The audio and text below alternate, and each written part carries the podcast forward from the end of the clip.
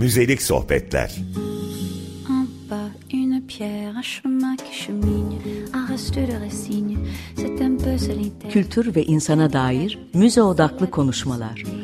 C'est la mort, le sommet, c'est un piège entrouvert, un arbre millénaire. Hazırlayan ve sunanlar Emel Gülşah Akın ve Ayça Bayrak Ulu. Merhaba sevgili dinleyenler, 95.0 Açık Radyo'da Müzelik Sohbetlere hoş geldiniz. Ben Emel Gülşah Akın. Ben Ayça Bayrakulu. Hepinize iyi haftalar. E, bu bölümün içeriğini anlatmadan önce bize ulaşabileceğiniz Twitter adresini söyleyeyim. E, at Ancient Things kullanıcı adından ya da arama çubuğuna Müzelik Sohbetler yazarak Twitter hesabımıza ulaşabilirsiniz. Ayrıca e, radyo programımızla ilgili bloglar yazdığımız e, sitemiz thisisstudiola.com slash bloga da e, gelip bakabilirsiniz. E, müzelik sohbetlerin önceki bölümünde zor tarih kavramı, resmi tarih yazımı, müzelerin zor tarihle ilişkisi gibi konulardan ve bu zor tarihin halkla buluştuğu mekanlardan olan hafıza mekanlarından bahsettik. E, zor tarih adı gibi e, içinde de zor şeyleri barındıran bir tarihte. Bugün ise biraz daha zor tarih sonrası müzelerde e, sansür konusuna geleceğiz. E, sansürü müzelerde nasıl görüyoruz? Sansür nedir? E, eserlerin sansürlenmesi gibi konulara bakacağız. Şimdi ben ilk önce kelimenin etimolojik kökenine bir bakmak istiyorum. E, Nişanyan sözlükte Fransızca sensüre, e, ayıplama, ahlak denetimi, ahlak polisi. E, ikinci anlamı basında içerik kontrolü sözcüğünden alıntıdır diye geçiyor. Latince sensura, e, ahlak denetimi, ayıplama, kınama sözcüğünden alıntıdır e, diye geçiyor. Tarihçesi de e, Osmanlı arşiv belgelerinde ilk kez 1890'da kullanılmış. E, ve e, Milliyet Gazetesi'nde de 1973'ten yapılmış bazı alıntıları da var Nişanyan Sözlük'te. E, Türk Dili Kurumu'nda ise her türlü yayının sinema ve tiyatro eserinin hükümetçi önceden denetlenmesi işi sıkı denetim diye e, anlatılmış sansür. E, aynı zamanda sinema ve tiyatro eserinin yayının ve gösterilmesinin izne bağlı olması sıkı denetim diye de anlatılmış. Otosansür biraz daha kişinin kendine uyguladığı şeklinde e, diyebiliyoruz. Ama bunu müzelerin kendi kendisine koleksiyonlarını sergileme biçimlerinde de görmek mümkün.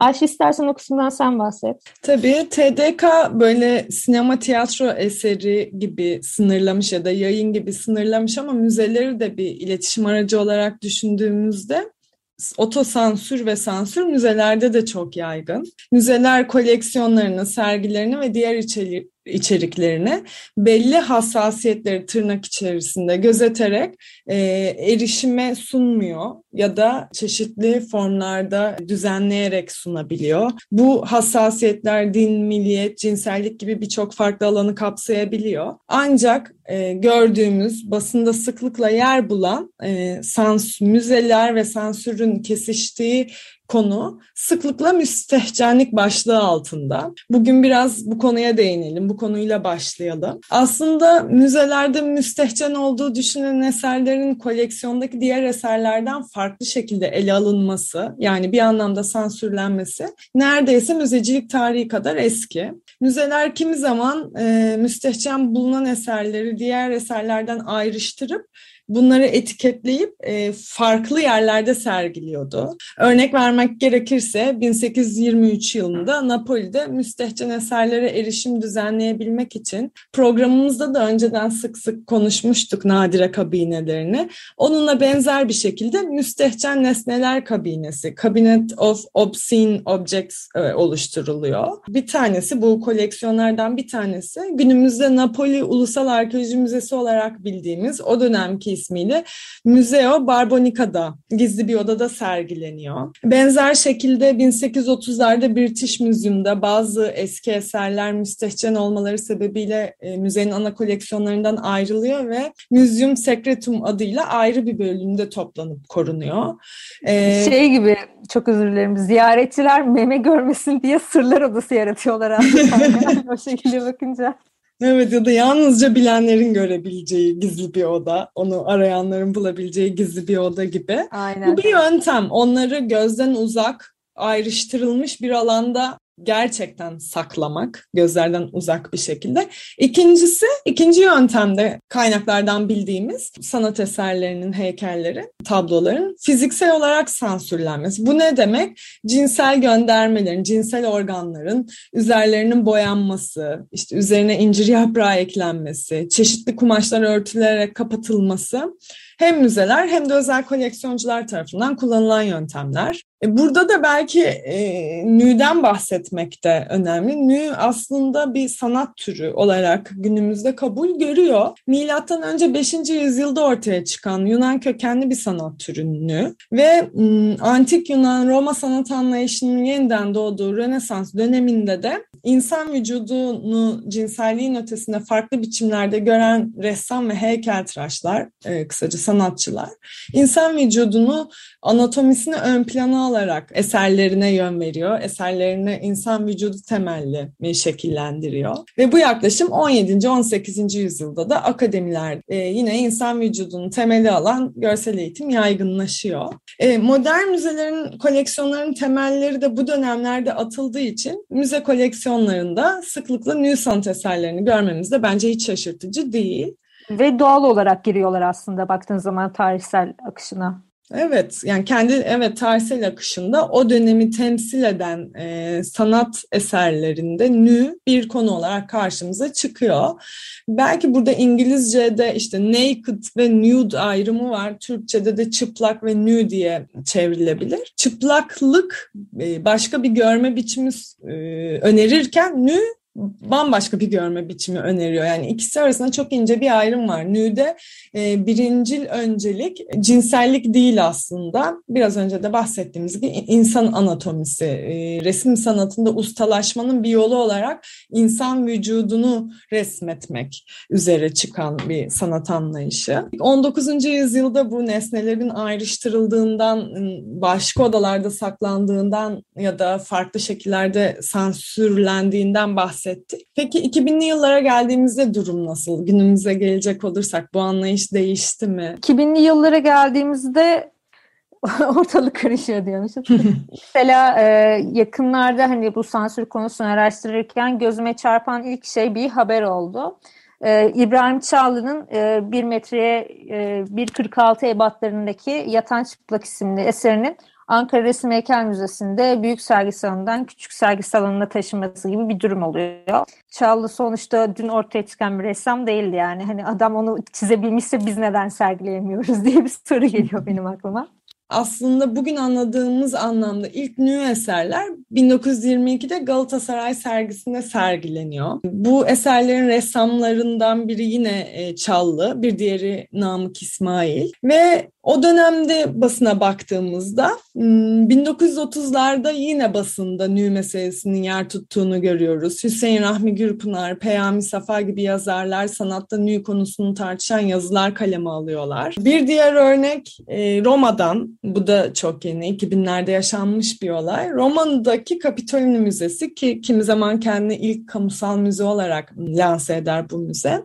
İran Cumhurbaşkanı Rouhani'nin ziyareti sırasında heykel heykelleri karton kutularla sansürlemişti. Basında oldukça ses getirdi bu durumda. Bir diğeri e, Rusya'dan Ermitaj Müzesi'ne yönetimine yapılan ilginç bir şikayetle e, yine nü eserler gündeme geldi ve müzelerde sansür ve otosansür konusu gündeme geldi. Bu habere göre müzenin müdürüne müzedeki çıplak heykelleri çocuklar üzerinde kötü etkisi olabileceği için bir odaya toplayıp üzerine de artı 18 ibaresi yerleştirilmesi tavsiye edildi. Biraz önce bahsettiğimiz Napoli Müzesi ya da British Museum'daki uygulamayla benzer bir uygulama aslında. Önerilen şey 200 yıl sonra da olsa neredeyse aynı. Bu da düşündürücü bir durum tabii. Bir de sosyal medya konusu var. Ee, evet, evet. yüzlerce yıldır sergilenen eserlerin fotoğraflarının sosyal medya aracılığıyla paylaşıldığında sosyal medya platformları tarafından sansürlenmesi. Otomatik olarak sansürlendiği söyleniyor. Mesela bir haberde e, bir ziyaretçi Willendorf Venüs'ünü e, paylaşıyor Facebook üzerinden diye hatırlıyorum. E, sonra Facebook'unu siliyor ziyaretçi tekrar paylaşıyor. Facebook yine siliyor. Dördüncü seferin sonunda Facebook'a bu bir sanat eseri diye ulaşıyor. Ama dönüş alamıyor. Sonra işte bunu paylaşıyor sosyal medyada ve sonunda özür dileyen e, mesajlar geliyor Facebook'ta. Ama e, bu yine kendi içinde oldukça ilginç bir durum. Hani sosyal medyada bunun e, sansürlenmesi. Viyana müzelerindeki nü eserlerle de ilgili mesela e, sosyal medyada ne bileyim Instagram'da biliyorsunuz e, kadınlara ait meme paylaşamıyoruz ama erkek memeleri paylaşılabiliyor. E, buna benzer e, uygulamalardan dolayı Viyana müzeleri nü eserlerini OnlyFans adındaki e, bir e, sosyal medya sitesinde paylaşıyorlar. Ki bu sitede işte müstehcen içerikleri paylaşmasıyla bilinen ve işte insanların kendi nülerini satarak para kazandıkları temelde bir site. Ama müzelerde buraya bulaşıyor. Bu çok zaten iki ucu da farklı noktalara giden bir konu. Ben çok problematik buluyorum. Ya zaten sansürün kendisi problematik. Bunu aşmak için kullanılan yol problematik. Ve e, bunu normalleşmesi ayrı bir problematik. Konunun bir diğer yönü de e, senin de dediğin gibi hani müstehcenlik konusunda müzelerde bir sergileme ve programlama konusu olarak seksi, toplumsal cinsiyet ya da cinsel yönelimi ele alma konusu. İstersen bununla ilgili e, sen bahsedebilirsin bir şeyler. Kısa bir müzik arası verelim dilersen. Aa, evet. Sonra devam edelim. Merhaba sevgili dinleyenler. 95.0 Açık Radyo'da müzelik sohbetleri dinliyorsunuz. Ben Emel Gülşah Akın. Ben Ayça Bayrakulu. Ee, programımızın ilk kısmında e, müzeler ve sansür konusundan bahsettik. Sansür kavramının etimolojik kökeninden, Türk Dil Kurumu'ndaki karşılığından ve müzelerde e, ilk görmeye başladığımız alan olarak müstehcenlikle olan ilişkisinden bahsettik. Müzik arasından hemen önce ben yeni bir konuya adım atmıştım. Seksi, toplumsal cinsiyet ya da cinsel yönelimi bir e, sansüre öznesi haline getirme konusunda. Mesela bununla ilgili verebileceğim aklıma gelen ilk örnek LGBT e, bireylerin ya da LGBT kavramının oluşumunun müzelerde yeni yeni e, ifade ediliyor oluşu ya da varlıklarının kabulleniliyor oluşu. Daha önce sansüre uğrayan sanatçıların eserlerinin kökeninde kendilerini ifade etmesi olduğunu bildiğimiz ama eserlerin tanımlarında bunların açıklanmadığı konuların artık açıklanabilir e, hale gelmesi gibi e, şeyler görüyoruz. Mesela sanatçı eserinde heteroseksüel toplumun bir gay birey olarak ona yaptığı baskıyı anlatıyor. Ama eser tanımında bunu asla göremiyoruz. Sansüre uğratılıyor sanatçının kimliği ve anlatmak istediği şeyin bir parçası da. Dolayısıyla bu e, seksin, toplumsal cinsiyetin ya da cinsel yönelimin halk müzelerinde, galeri alanlarında e, anlamlı bir varlığını göremiyorduk. Ta ki 2015 hatta onu da demeyeceğim lerden sonra. Şimdi yavaş yavaş galeriler ve müzeler bu konudan bence sıyrılmaya başladılar. Sanatçıların e, hem anlatmak istediklerini hem eserlerinde bu sansüre yavaş yavaş azaltarak devam ediyorlar.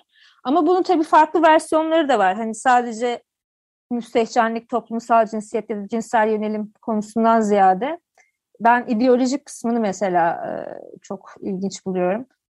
Ya da işte dini sansüre uğratılan kısımlar var. Sanırım geçtiğimiz iki yıl içerisindeydi. Maden Tetkik Arama Genel Müdürlüğü'nün e, açıklama panolarında, yani oranın müzesinde, MTA Müzesi'nde evrim teorisinin anlatıldığı e, farklı insan türlerine ait kafa taslarının sergilendiği primat vitrini de evrim çıkarılıyor ve gelişme eğer yanlış hatırlamıyorsam. Ayça düzelt lütfen yanlış hatırlıyorsam.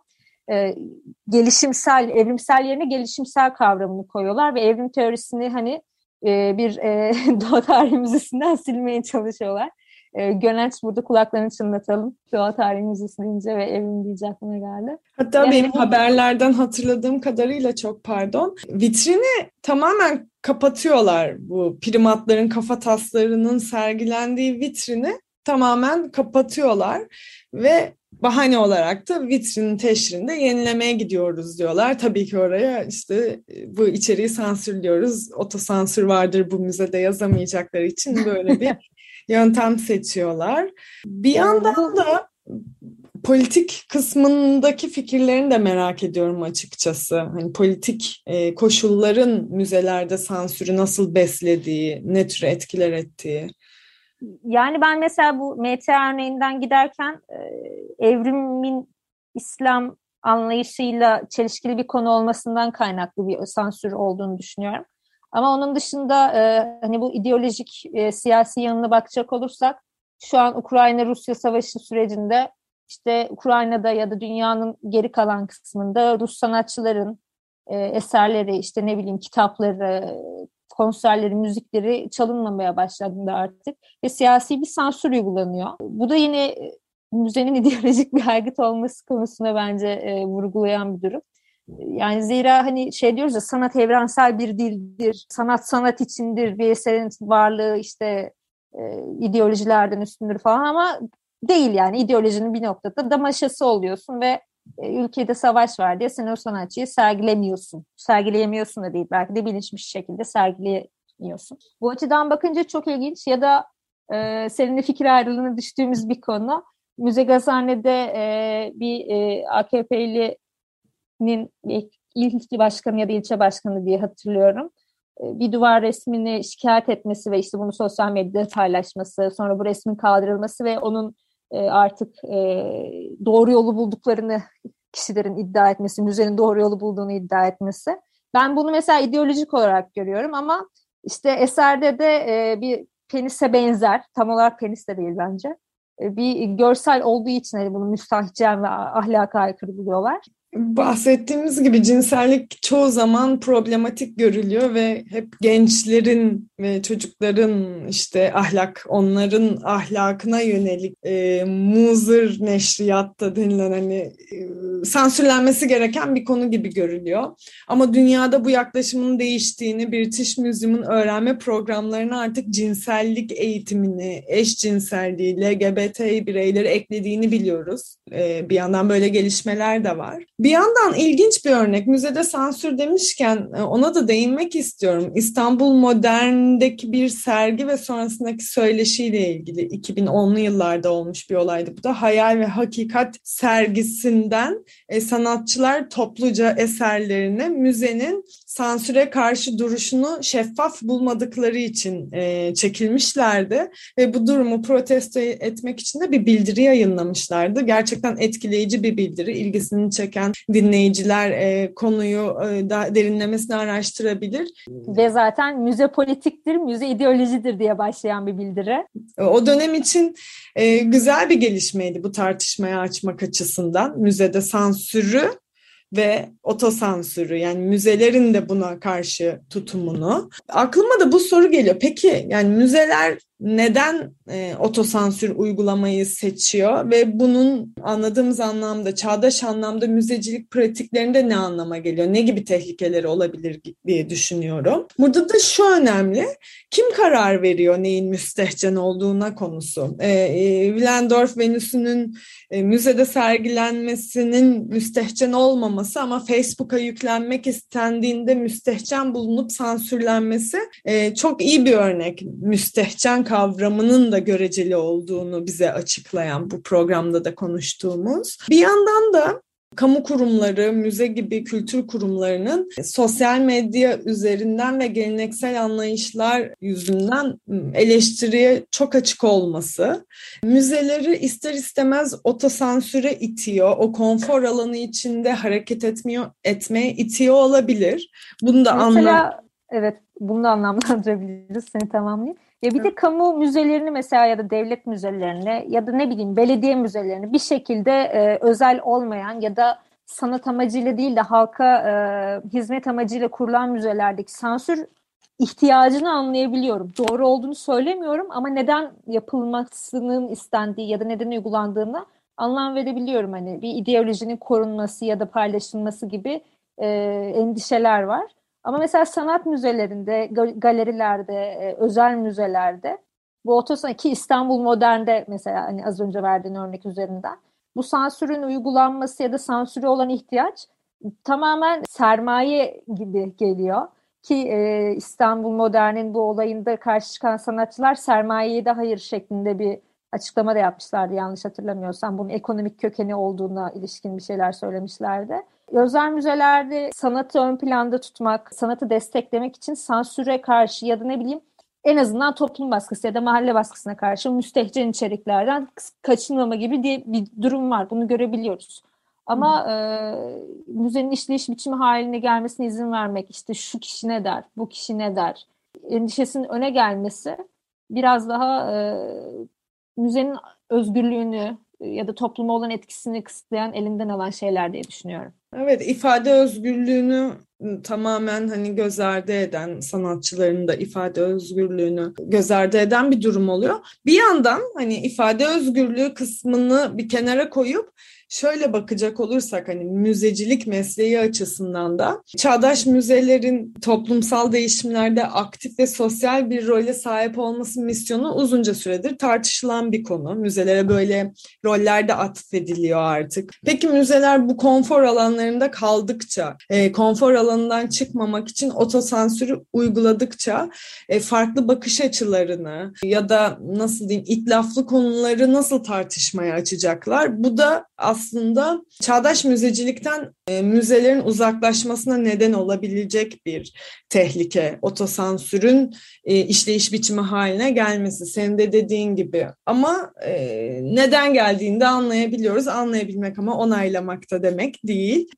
Müze ifade özgürlüğünü destekleyen tarafsız bir alan olmalıdır idealiyle e, çelişmeden, çeşitli etik konuları göz ardı etmeden yeni konuları ve çeşitli e, farklı konuları bence tartışmaya açmak mümkün olabilir. En azından bunu denemeliyiz diye düşünüyorum. Katılıyorum ki benim aklıma bu sansür konusu ve e, toplumsal bir aygıt olması müzenin gelince de direkt e, zor konularda da işlediğimiz ve göç müzesi dönüm müzesi konusunu işlediğimizde de bahsettiğimiz e, Yahudi katliamı ya da Nazi müzeleri de geliyor. Çok e, problematik bir konu.